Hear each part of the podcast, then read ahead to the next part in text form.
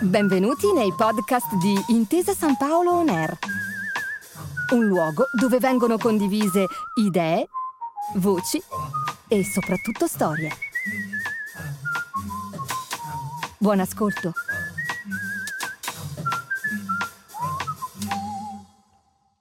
Buongiorno e benvenuti a questo nuovo podcast di Intesa San Paolo On Air intitolato Italia in bicicletta.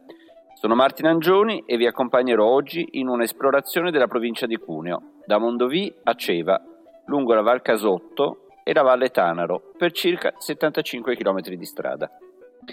Partiamo da Mondovì, facilmente raggiungibile in treno da Torino e Cuneo antica città il cui nome deriva da una contrazione di Monte di Vico, in piemontese Mont ed Vic, oggi la vicina Vicoforte, dove ha sede l'omonimo santuario che ospita tombe dei duchi di Savoia che qui venivano sepolti prima che Superga nel Settecento diventasse il principale mausoleo dei reali Sabaudi.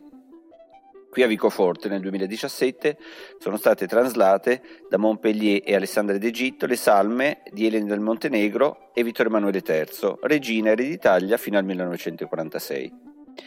Mondovì è una città così accogliente e graziosa che quando ci sono arrivato la prima volta, pochi anni fa, grazie alla bicicletta, mi sono immediatamente domandato ma perché scopro Mondovì solo ora? Perché non ci sono mai venuto prima? C'è uno strano incantesimo che ci fa arrivare in certi luoghi piuttosto che in altri, abbastanza casualmente. D'altra parte bisogna considerare che non abbiamo il dono dell'ubiquità. Pensate che Mondovì venne fondata alla fine del XII secolo, negli stessi anni in cui nasceva anche Cuneo, con la quale strinse subito un'alleanza insieme a Savigliano e Milano per difendersi dalle mire espansionistiche dei vescovi di Asti, allora molto agguerriti e potenti. Nel 1260 Mondovì venne conquistata da Carlo d'Angiò e per la prima volta fu allora che i domini del nord Italia del futuro re di Sicilia vennero identificati con la parola Piemonte per distinguerli dalla Provenza e dalla confinante Lombardia. Carlo d'Angiò, ricordiamocelo qui, si accingeva in quegli anni di lì a poco, a combattere contro i sovrani svevi, prima Manfredi di Sicilia, figlio naturale di Federico II e Bianca Lancia, sconfitto e ucciso nella battaglia di Benevento nel 1266, e in seguito contro Corradino, ultimo sovrano della dinastia tedesca degli Hohenstaufen, sconfitto che aveva appena 16 anni nella battaglia dei Piani Palentini nel 1268 battaglia che ricorderete citata da Dante nel ventottesimo canto dell'inferno come battaglia di Tagliacozzo. È interessante che alla fine del XIII secolo Mondovì ottenne l'autonomia comunale e privilegi reali dietro il pagamento di ampie somme, liberandosi così dalla dominazione dei vescovi di Asti. Da qui deriva il nome che la città ebbe per tutto il Medioevo, cioè Montis Regalis, nome che ancora oggi usiamo per identificare i suoi abitanti, detti infatti monregalesi. Sorprendente che ancora nel 1500 fosse la città più popolosa del Piemonte. Vi consiglio, lasciata la stazione, di salire in bicicletta nella parte alta della città, il borgo di Piazza, prendere un caffè nella bella Piazza Maggiore, dove visitare anche il celebre Museo della Ceramica e poco distante la chiesa di San Francesco con gli affreschi barocchi di Andrea Pozzo nella spettacolare cupola. Terminate le inevitabili visite, saliamo finalmente in bicicletta e scendiamo in direzione sud. Passiamo davanti al santuario di Vicoforte, percorriamo un breve tratto della statale 28 che lasciamo poco dopo per imboccare la strada provinciale 34 che poi continua come 164 e 178. Percorriamo il verde budello della Val Casotto che segue il corso dell'omonimo fiume e raggiungiamo Pamparato. Sembrerebbe di essere in Canada o in Transilvania, tanti posti sono selvaggi e privi di segni di presenza umana. Pamparato, a 800 metri di altezza, è un piccolo paese, fuori dal tempo, immerso nel verde e nel silenzio. Ci sono trattorie in cui fermarsi a mangiare e tante storie di brigate partigiane. Qui si combatterono tra le più lunghe e sanguinose battaglie della resistenza durante l'ultima guerra. Attraversiamo il piccolo borgo di Valcasotto, poco dopo Pamparato, detto anche il borgo dei formaggi, cioè una famosa cantina di stagionatura naturale dei formaggi delle Langhe e delle Alpi Liguri. Si può seguire la statale su asfalto o dalla piazza del borgo si imbocca una sterrata che scende verso il cimitero e poi sale nel bosco verso il castello reale di Casotto. Si arriva a questo castello dalla valle sottostante, passando alcuni edifici di servizio come stalle e ricoveri di carrozze.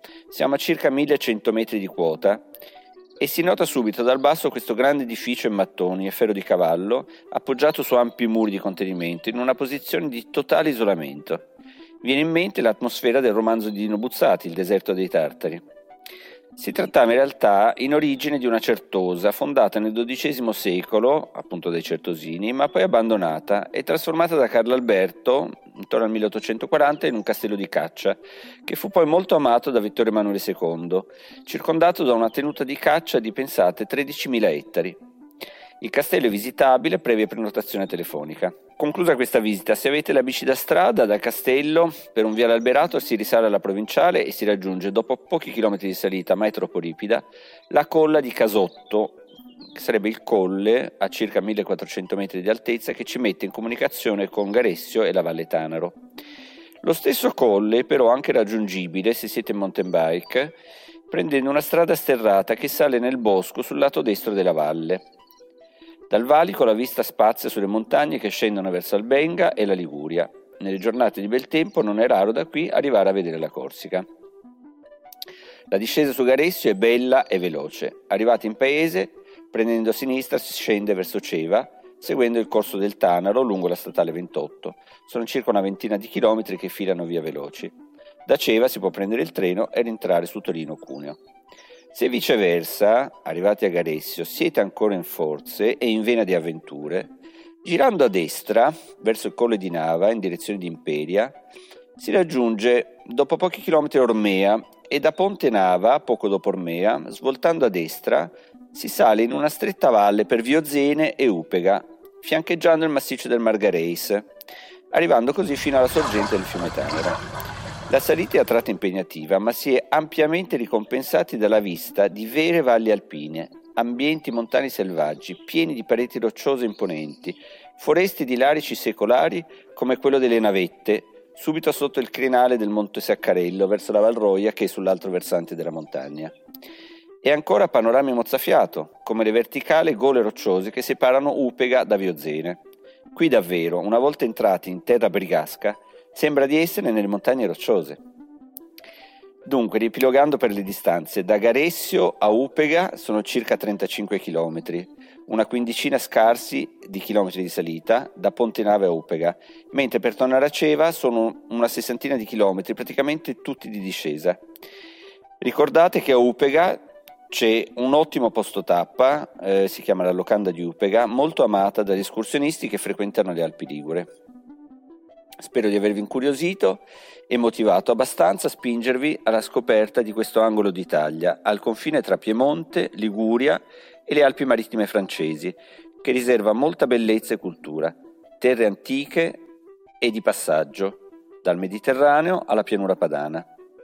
Vi auguro buone pedalate e buon divertimento e alla prossima! Grazie per aver ascoltato i podcast di Intesa San Paolo On Air. Al prossimo episodio.